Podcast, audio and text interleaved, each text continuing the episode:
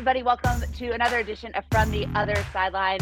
Super special guest today. Very excited to have, I mean, if not the voice of college basketball, at the very least, the voice of the Big 12, the coach, Fran Fraschilla, one of one of the premier experts on uh, college basketball, especially Big 12 basketball. Fran, thanks so much for for taking some time and joining me today. Yeah, Melissa, it's my pleasure. Anytime we can talk Big 12 basketball, I'm I'm in. So I'm I'm excited to be here. Well, you know, I think every year the narrative is the Big 12 is one of, if not the best conference in college basketball. But it seems this year it's especially true. Uh, any given night is kind of a cliche, but we have seen some insane upsets. We've seen some crazy comebacks, and we've seen some teams kind of get it together at the right time. It's it's, it's all of the basketball cliches, but, but is this one of the better years of Big 12 basketball that you've seen? Yeah, without a doubt. And I've seen a few of them, as you know, you know, going back to like 2003 or four um, and the interesting thing about the Big 12 is if I, am a big Ken Pomeroy, KenPom analytics mm-hmm. numbers. And for the last decade, it's either been one or two, the best conference. And more often than not, it's the best conference. But this year, if you look at the numbers, it's not even close. There is such a wide gap between the Big 12 and then the next four or five power conferences. And it doesn't mean that there aren't great teams everywhere. There are, we know that. But what separates the Big 12 this year, as you know, you know, you use the word, there's been some upsets. I kind of almost think that there's no upsets in this league. It's true. It's crazy because we all we love upsets, but when you look at the fact that eight different teams in the Big 12 have had a three-game losing streak, yeah. and then a team that's tied for last, Texas Tech, has three top 15 wins.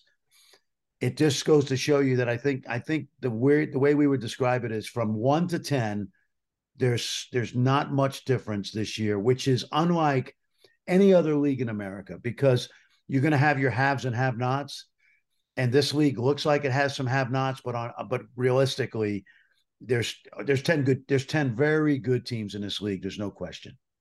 Well, I think it's one of those things when you look at the football season, people say that parity and that balance is a negative. But when you look at the basketball season, it's such a positive because it's not like all of these teams are beating up on each other because they're equally as mediocre.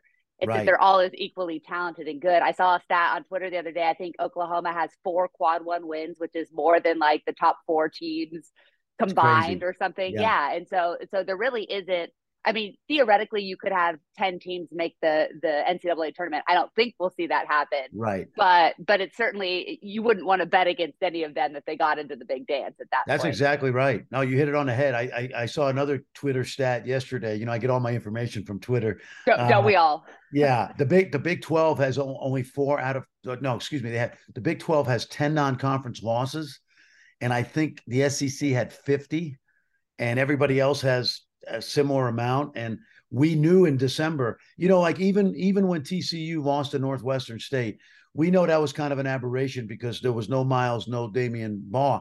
That's the worst loss of the year, but there's only been 10 of those.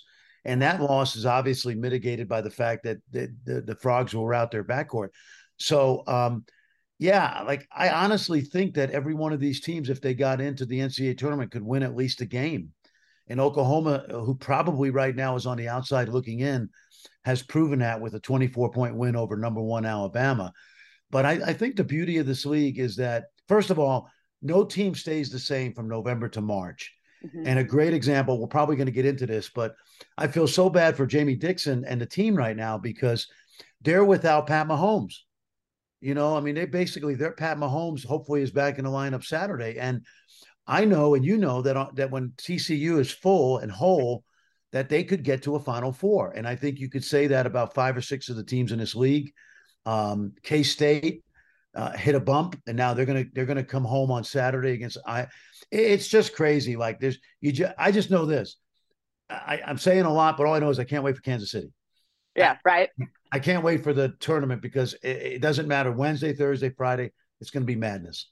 Oh, it's going to be an amazing couple of days of basketball. Uh, you talked about teams that are kind of coming into their own, and I obviously want to spend a lot of time on on TCU. But I'd be remiss not to bring up Baylor and what they've been doing over the last two weeks. When yes. you know the, the, the another cliche is the veteran guard play in March, right? Well, yeah. Baylor has these. They have this veteran guard, but then they also have this super young superstar. Unfortunately for the rest of the conference, it looks like Keyonte uh, George is starting to really figure it out. They yeah. they have to be considered one of the favorites to to win it all in Kansas City, right? Oh well, and I think one of the favorites to win it all. You know, because yeah. uh, because we have like 15 or 20 teams, I think, in college hoops this year. I don't think there's a great team. I think there's a lot of very good teams, primarily, by the way, because of the, the COVID extra year and the transfer portal. Uh, teams have gotten good quickly. But when um, you know, when we watched Baylor play TCU last Saturday, uh, I would have given uh, with 10 minutes to go, I would have said it's it's over, you know. And why did why did TCU lose? Well, because Baylor had Adam Flagler. Yeah. And and Adam made shots that were incredible shots. And wasn't uh, my good friend Scott Drew, they're all good friends of mine, by the way. Um, it wasn't like he he he had some magical plays that he ran to get these guys shots. It's just that they have they have a couple great one-on-one players. And so when you add, and by the way, you add everyday John back now. Yeah. Uh, you know, who's who's starting to get better each game out. And now there's a little bit more defensive presence on the front line. Um, they they're you know they're capable of not only winning obviously the Big 12 tournament, but getting to a Final Four. And uh, but again, you could say that about five or six teams in this league at least. Well, and, and Baylor does also have that championship pedigree. A lot of those guys yes. have been there before. The, the lights of March aren't going to be too bright. Um, before yeah. we drill into to TCU, you mentioned about the 15 to 20 teams. There's two teams that, that I've caught a lot of because they've had the national spotlight that I have I have some questions about, and that's Purdue and Alabama. And we've seen Alabama be really, really good, and then we've seen Alabama get absolutely rolled in Norman. And Purdue yeah. to me has got to be the most fascinating team in in college basketball because there's not another player like Zach Edey anywhere in America right now right. and his journey and, and, and the way that he's developed over the last couple of years. Do you look at, at those two teams as, as two of the biggest threats to make a run or, or where do you kind of see those perceived weaknesses from the outside? Well, I, I think the way I would put it, and I, I mentioned that there were 15 or so teams, maybe a few more that could win it all.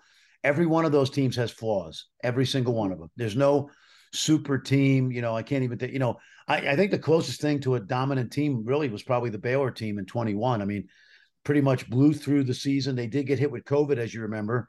Uh, yeah. Uh, I think they were, I think they were 18 and 0 or uh, when they lost to Kansas or 19 and 0, but they were rolling. That's, that's a, that was a dominant team. You knew all year that they were probably the favorite and they ended, oh, and Gonzaga that year. Yeah. Because Gonzaga yeah. was undefeated. I, I can't, they, in fact, you know, we all thought Gonzaga might go undefeated, and then Baylor put that to rest. But this year, they all have flaws. So taking both teams, and I've seen both, Alabama is really talented. Most of their better talent is in the freshman class. And yeah. Brandon Miller, Clowney, uh, the guard, Jaden Bradley. Um, they have some veterans that are very good too, but I worry about their young guys in an NCAA tournament environment. Uh, but they're still great players. And very capable of going deep into the tournament. Purdue, great coach. By the way, one of our best coaches in the country, and also probably the best coach that hasn't been to a Final Four yet. Mm. Which I know we do that in the NFL, we do that in college football, college basketball. But Zach Edey's the Player of the Year, as. I think we've all said it. I'm, I'm not. I think right now he's going to be the Player of the Year in college basketball. They have young guards, and when they went to Northwestern last Sunday, I think they shot five for 22 from three. So if you can contain Zach Edey and then hope those young guards, you know, get flustered a little bit, they can get beat. Uh, but they're no different than any one of 15 teams that I think can go to the Final Four in Houston and win it all. And there's going to be a lot of teams that can't contain Zach Edey in, in that type of environment, especially right. when you look at the early rounds. Uh, you know, probably the the number one overall seed can be my guess if they blow through the Big Ten tournament, like I think most people expect. Yeah. Um, all right let's get into TCU. You mentioned you said you feel bad. Uh, I think everybody's feeling bad. You know, it, it, wasn't that long ago that TCU was ranked 11th. They were on the verge of a, of a top 10 ranking. And then you see Mike Miles go out against Mississippi State. You see, um, you know, Eddie Lampkin the week before get, get dinged up against Kansas. And this team is a very different group without those two players on the floor and, and reasonably yeah. so. Um, personally, as someone's followed the program so closely for so long, I've been shocked at how – much they've struggled in the half court offense without Mike Miles. I thought because they are such a veteran group, they'd be able to get it going on offense. But we're recording this Thursday morning. We saw them struggle to 59 points against a very good Iowa State team. Yes, Wednesday yes. night. But but what what have you seen as kind of the the biggest thing that's missing without Mike and, and Eddie on the floor? Their normal loads well, at the very least. First of all, let me explain to you, especially in this league, the psychology of the schedule. Okay, because you know three you know a peacock today feather duster tomorrow you know and and that's tcu right now um and because of the injuries last night, Iowa State, who like TCU and K State has struggled a little bit, um, they were desperate to win at home, and yeah. and so I expected them to play well and win. And uh, you know, TCU actually kept trying to get back into it and, and give them credit for that. Uh, this this is purely a case of not having Pat Mahomes, uh, not having Bryce Young if you're Alabama, not ham, not having Sam Duggan. Um, they this is the best fast break team in the country. Um, 20, 21 points a game in the fast break, and nobody else is close. Yeah. And a lot of it is because they have one of the fastest players in the mm-hmm. country, who, by the way, as you and I both know, preseason Big 12 player of the year. And so when you take that level of talent out, along with the size of Eddie Lampkin, it's devastating. Um, they don't have, uh, although they have a lot of really good pieces and uh, guys that fit perfectly into their role when Mike is on the court. It's not a team that you can take the catalyst out and think that you can make up for Mike, just like you can't make up for Pat Mahomes or Sam Duggan. So, yeah. the biggest worry for me is not that they won't get healthy soon, because hopefully Mike's back on Saturday. And then, of course, we'll be in town on Monday for Kansas. The biggest worry for me is psychologically where their heads are at after three weeks of losing, because we know that the team that's fully healthy is the same team that blew out Kansas, the same team that has played really hard all year, the same team that gets up and down, same team that scored 88 on Baylor, and Mike had 33, a career high. And so that's my main concern. If they get healthy and their minds get right, again, the psychology the schedule, I, I think they can make a run down a stretch of the regular season and very capable not only of winning the Big 12 tournament, which is going to be hard this year because so sure. much balance, but they could get to a Sweet 16 or Elite Eight or maybe a Final Four if everything is right. That's how good they are. But right now, it's got to be. It's. I know I've lived this. This is hard to come to practice right now, knowing you know, we don't have our Pat Mahomes, so to speak. And I, I hope TCU fans don't mind that I use a Texas Tech reference, but it's more of a Chief Super Bowl reference. Yeah, yeah. I, I think we all, I think we all uh, don't mind a comparison because you're comparing Mike Miles to Pat Mahomes. Yeah, that's pretty good, by the way. Texas Tech. Yeah, that's not that's not a bad place to be. Well, and, it, and I think it's a, an apt comparison too because it's not just what Mike can do as an individual player, it's the way that he directs the offense as yes. a whole. And and when you're a team that likes to get out and run, it's it's not like Pat Mahomes at Texas Tech because they couldn't win. It is like Pat Mahomes at Kansas City. They're never out of a ball game. Yeah, you know, it's, it's, they can always come back. I grew I grew up in New York City. I didn't get into a lot of fights, I promise. But if you're in a if you're in an alley fight and you have Lou Ferrigno with you, you know yeah. the Incredible Hulk. Lou Ferrigno, yeah. You, you know, as a name out of the past. Uh, but you know, the Incredible Hulk, you're going to feel pretty good about that alley fight. You know, yeah. And when you don't have Mike out there, it's really like not, you know, it's like, you know, he's he's your guy. And and the players know it too, you know, and they look over him in street clothes and they're trying hard and they're yeah, they're well coached. But now, yeah, and again, they probably could get away with winning some games in a different league. Yeah. You know, they they they should have beat Mississippi State on the road without Mike essentially and took that team to overtime. And that team, you know, that team's in the middle of the pack in the SEC. So the the sad part about not having Mike is not so much that they're they're struggling, is that they're struggling in the best league in the country. Yeah. And I think it's going to be interesting too. And this is something that that was uh, a question of me last night during the game is is how quickly is Mike going to be able to assimilate back? I mean, you've coached the game, I've coached the game. You know that those star players, you can drop them in and they can still be themselves, but getting that back into the flow of the game, especially yeah. when your first game back is going to be against a, a great opponent, uh, do you think there's going to be a, a, lot of time to really kind of get things back rolling, or do you think Mike can kind of drop in if he plays Saturday and, and get this team back on track? I'd like to have the expert answer for you, but it's the same. It's the same question that Jamie Dixon and the staff have right yeah. now, and it's just we don't know because basketball is such a chemistry sport. Yeah, you know what I mean. And obviously, Mike's chemistry when when he's healthy and he's been out of practice has been great. But and I know they want him back, and I know he's going to play Saturday if he's healthy and they're not going to worry about chemistry, right? But so what they yeah. have to do is figure out how to get the chemistry flowing again on the fly.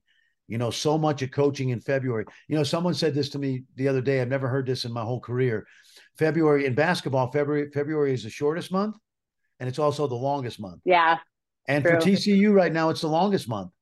And for other teams, it's the longest month. And, and for everybody, it's the longest month because you've been through the grind of three months of college basketball and you're looking towards March and the tournament. And so I'm as fascinated by your question and as and I don't have a great answer as uh, everybody else will be once he comes back. And I, it's going to be hopefully, hopefully he's back Saturday and he's playing well. And then Monday night in uh, in the arena, Schollmaier, we're going to have a barn burner. Yeah, it, would be a lot of fun just to because I think that the environment around TCU basketball. I mean, from from when I was a student I, I, I watched them play in that high school gym for a couple of years because yes. I was local. It, has yep. been one of the most amazing parts of this turnaround under Jamie Dixon. Isn't just what the team has done on the court, but the way the university has rallied around them. I mean, it's really hard to carry over that excitement after the football season that TCU had yes. into the basketball arena, and then you see them lose a couple of winnable game or well, one winnable game yeah. here early. But the momentum yeah. has really stayed as someone who spent a lot of time in that in that arena, what have you been kind of most impressed by or most struck by with how the TC basketball fan environment has changed? It's great. You know, I mean, I've I've lived in Dallas for 19 years. You know, over on the other side of town. Uh, you know, Dallas Fort Worth, obviously. Lived over on the other side of town by SMU. Uh, I had two sons that went to high school with many, many kids who came over to TCU. It's one of the great universities in the country. I, I met a I met a firefighter whose daughter was from Long Island, New York. Should have heard his accent. And he was they were they were visiting campus on uh, Saturday uh, when last Saturday when Baylor was in town. I saw his shirt and I said, "Are you from New York?" He said, "Yes." And I said, "What what do you do?" And he told me about his daughter, and I said, "She would love it here." You know, it's a great university. Uh, it's been extremely popular recently. Uh, uh, sports teams got to give Gary Patterson credit. You know, uh, that football team helped get them into the Big 12. Mm-hmm. Uh, the campus is gorgeous. The academics are great, and the environment in uh, in Schollmaier is uh, is really good right now. And you and I both remember the late '90s, early 2000s when it was a let's face it, a dated building. Yeah. And now it's a beautiful building. I mean, the facilities all over the, the campus, academic buildings. It, it's a great place. And uh, basketball, like I like we say about um, other sports at TCU, it's the front porch of the house. It's not the most important part of the house, but it's the part people see first. And so when you take in a football game or a basketball game or go to a baseball game in the spring, uh, women's sports, it's it's fabulous. And uh, the the fan the fan uh, I still love that big Jamie Dixon thing in the yeah. You know, it's I always get a so kick good. out of that. But it's a great environment now. It, it it fits the Big Twelve perfectly. Well, I like that comparison when you called basketball the front porch because I think we think of football obviously as the big, you know, the big overriding thing. But at the end of the day, basketball is where you get the most exposure. You're only playing, you know, 13, 12, 13 football games a year, but basketball, especially yeah. with the ESPN Plus deal, you could watch every single TCU basketball game, every single Big 12 basketball game. And so that's a lot of people's introduction. And it was such an anchor for the yes. university as a whole for so long what what have you been most you know as you've kind of watched this journey up close what have you yeah. been just most impressed by jamie dixon and it wasn't an immediate it wasn't an overnight turnaround but the way that he's really kind of built this program from the foundation up while also utilizing the transfer portal and some of the other tools that are available to coaches today yeah. well, i'm going to give you a little secret i've known jamie about 20 years and uh every now and then when i was doing a big 12 and he was at pittsburgh he'd say what's going on at tcu you know how they doing mm-hmm. you know and uh, they were in the Mountain West, or they were in the I think the old Metro or Great Midwest. I don't know. Remember when Louisville used to come? The WAC, the CU, yeah, WAC exactly. USA, you, know, you, yeah, you remember it. Big you know, Lee, yeah, it all. Lee Nailon, yeah, you know. Oh, Lee, yeah, I was I was classmates with Lee. So, yeah, yeah Billy was, Tubbs, and you know, yep. and, and so, but when they went to the Big Twelve, I think it really perked Jamie's interest up in that if if he could ever come home, if the situation was right, that it might be a good move, and. uh you know, at Pittsburgh, to be honest, once they left the Big East and went to the ACC, they kind of lost their identity to Madison Square Garden, recruiting New York and New Jersey, which Jamie had so much success. And so it was a p- perfect confluence of events for him to come back to his alma mater. Um, he's a, he, well, let's face it, he's a perfect fit. Um, and he's not only a perfect fit because he played and was a two-time Southwest Conference champion, but he's just the kind of person that fits the university. His kids are good guys. Um, you know, there's no nonsense. You don't hear about them getting in trouble very often. Um, I remember, I think Desmond Bane, I'll say this because I got to know Desmond his freshman year and we've remained good friends. Desmond Bane might be the best human being I've ever met. Mm-hmm. You know, and if, he's, and if he's not, if he's not, he's in the top 10. And yeah, so totally when agree. you have those, yeah, when you have those kind of people, you know, Mike's quiet nature, but you know, he's a good kid You know, Micah Peavy's a good kid. You just go down the line. You know, Eddie Lampkin's big smile. Um, you just you, they just are great representatives of the university, and they're easy to root for. I think that's where it really, to answer your question in a long-winded way, Jamie Dixon's not only brought back his coaching expertise, but he's brought back a love of the university, and he's not going to let any of those players do anything. I think to harm the love of the university. Mm-hmm. And we know guys get in trouble on occasion, sure. but for the most part, I think they've really handled themselves as good good people on campus, and they embrace the TCU spirit. That's the best way to put it.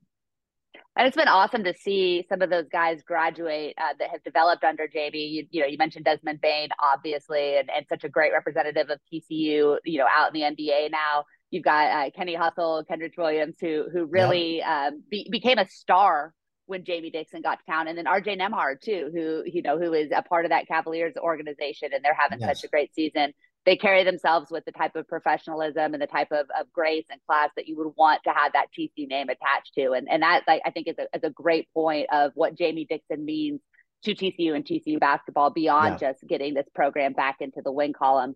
Um, we've talked about Mike, we've talked about Eddie, and obviously those are the big names.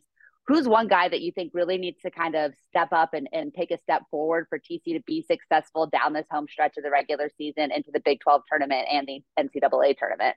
Well, they've got a lot of really good role players. I mentioned Micah Peavy, uh, Xavier Cork is a terrific role player, better than people think. Yeah. And I think I think because of the recent uh, slump, if you will, I think it's Damion Baugh. And the reason I say that is because I love co-pilots in basketball. I love two guys that can handle the ball. You know, I always jokingly say, if Melissa, if you were getting on a flight from Dallas to Paris right now and there was only one pilot, you would not get on that plane. you know? Probably not. No, yeah. No, I don't know. Paris be... does sound really nice right now, but I don't know if it's a risk I'm willing to take. No, no, you wouldn't. You know, you do. You worry about the pilot having a heart attack, right? And then, but uh, God forbid. Uh, but uh, no, I think it's the same way with co-pilots in basketball. And I think when Mike comes back, takes a little bit more pressure off of Damion, who is a terrific player. Um, but I think he's tried, in my opinion, as an analyst, so hard to keep the ship afloat um, and it's not easy because again, what Mike's value to the team is. So I think Damion's going to get back into a comfortable spot with Mike back, and I expect him to play really well the last three weeks of the season, you know, on into the tournament. But that's the guy that I think will pick his game back up when Mike gets back. Honestly. I think that's a great point. You know, we look at Wednesday night um, up in Ames, and, Mike had a great game. Um, you know, he's really done a great job kind of filling the role. But but I think we've seen Emmanuel Miller and Damion Baugh really suffer without the threat of Mike Miles on the floor and without Eddie Lampkin kind of there to to draw the attention. I mean, Iowa State clogs the paint in a way that you yeah. can do when you are a terrible three point shooting team, which TCU Correct. is, and when you only have one real threat to drive. And, and I mean, give credit to, to Hada Wells, who I think has stepped up from a scoring output, but yeah, you know, w- without Mike on the floor, this, those guards are a lot less dangerous in transition and in the half court set. Well, and I and I think this, I, I just add, I'll add to what you just said. When Mike comes back, everybody who's played more minutes recently, like Hade and some of the big guys, I think if the chemistry gets back to where it was, they're actually actually going to be as good or better mm-hmm. because Jamie, Coach Dixon's had to play more guys lately. Yeah. To look to look for answers. And now Hade now can go back and just be a spark off the bench. And if he gives you that, you know, big night like he's had a couple different times this year, great. And it and it also means you can rest Mike and not play him 38 minutes. So in some ways, an injury like this, and, and same with Eddie Lampkin on the front line, when they come back, when they get back into the flow, and it may take a few games, they're actually a deeper team now yeah. than they were before those two guys got hurt. That might be the silver lining. And like last year, when they got to the tournament and should have got to the Sweet 16, we know about that. I think this team could have great success in March because they're going to be more built to handle adversity and they're going to be a deeper team. Yeah, I, I, think that's a great point. When you already have such a veteran group, and then you've asked these guys to step in, you know, you and you hope because it is such a veteran group. You mentioned earlier the mentality that they're kind of able to overcome and and and look forward. You segued me perfectly into kind of the final question. We are, you know, just a couple weeks from the start of March Madness, and I think that we were looking at a almost guaranteed top four seed for TCU two weeks ago, whereas now they're maybe on that bubble where they could fall between four and six where do you see TCU kind of landing in that season, and how much is that going to matter? Or is this team, if they're healthy and playing well together, going to be able to overcome maybe a, a lower seed than anticipated? Well, it's going to matter to the teams they play because once TCU's healthy, if they're a six seed, the three seed's going to be. This is not a typical six seed. You know, this yeah. is a. So that's that. It's it actually in a strange way might help them early in the tournament get through the first two rounds because they're probably you know if they if they're seated according to their record, they're going to be seated five or six at the moment. I haven't looked seen Joe Lunardi today, what he's got, but my point is, we know that at when they're whole, they're a three or four seed. So again, this actually may help them in the tournament because they're going to be seated lower than we know they're capable of playing when they're whole. So I, I think right now, rather than worry about that, I think if you're a Frogs fan, you got to say, let's just play well the last two mm-hmm. and a mm-hmm. half, three weeks of the regular season. You know, let's get to let's get to the uh, tournament uh, in Kansas City. Let's get to the semis. Let's maybe get to the final. Let's have some momentum going into March, uh, and then wherever they're seated, they're going to be tough to knock out. Um, I would be very disappointed if they're not a Sweet 16 team. And now, once you get to the Sweet 16, they're certainly capable with their defense and Mike and the fast break there's no reason. Eh, I, I, would not be shocked if they're a Final Four team. But again, this is a year, Melissa. I could say that about 15 teams. Yeah, I think that's true, and I think that's too where where the Big 12 being in the Big 12 can help them a little bit, even if they aren't quite the have the record that people can look at yeah. and say, oh, the injuries. You know, you, you brought up one other thing that, that I do want to ask you about. You know, we talk about the fast break points, 21 points per game. Yeah. When you get into March, you know, it, it's playoff basketball, right? It's the same thing you see in the NBA is teams want to slow the game down.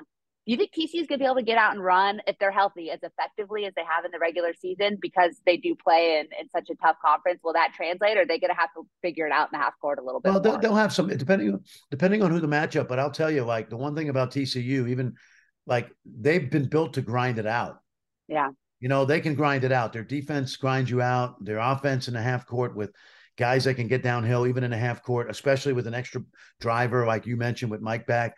But they'll also be able to get out and break a game open and and you know it could be a 47 all game and then all of a sudden 10-0 run because you know Miles and Baugh get out and get some easy baskets off their defense. So I don't know if they're going to average 21 fast break points a game in the in the tournament, but I think that's a weapon that a lot of teams don't have. So I think the way this team is built, they're built to grunt to to be in a slugfest in the half court and then also have the ability to get some fast break baskets that other teams can't get and break a game open. So I look at that as a total positive.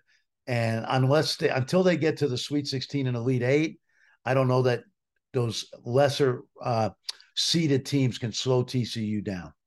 Yeah, I think that's a great point. You know, even against Iowa State, they scored 59 points. They had a 10 0 run and they had a 12 0 run in that game. So without yeah. Mike and with a very limited Eddie, um, Fran, just such a pleasure to talk basketball with you. I could literally do this all day, yeah. but you got a lot on your plate. So I, am going to let you go here. Um, appreciate your time so much and all that you do for Big 12 basketball, college basketball, and especially TCU basketball. Where can people uh, find you on social media? And what, what do you got coming up the next couple of days where they can listen to you call a game?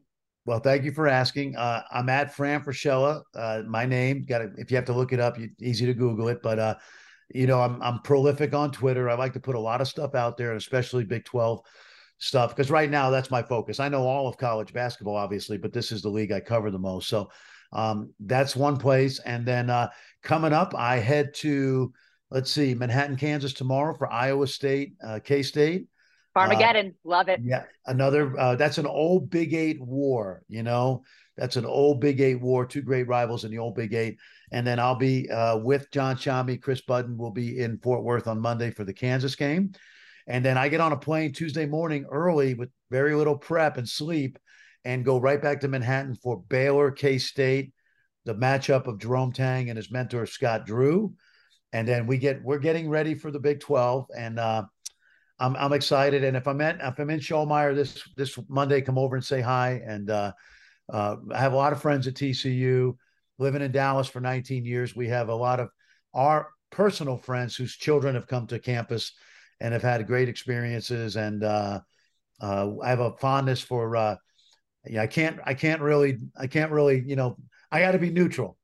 Yeah, you, uh, you can't oh. admit it, but if we cut you, you might bleed a little purple. You might bleed maybe. just a little bit of purple. could be, could be, but uh, a lot of friends at TCU always love coming to campus. Awesome. Well, thank you so much for your time. We can't wait to to hopefully people will be in the stands and not get to listen to you on the call, but I'll be I'll be sitting on my couch That's back in okay. California. Happy to happy to hear your voice over the airways, switching between you and Estridge because you know got to be loyal to the boss occasionally too. You got it. You got it.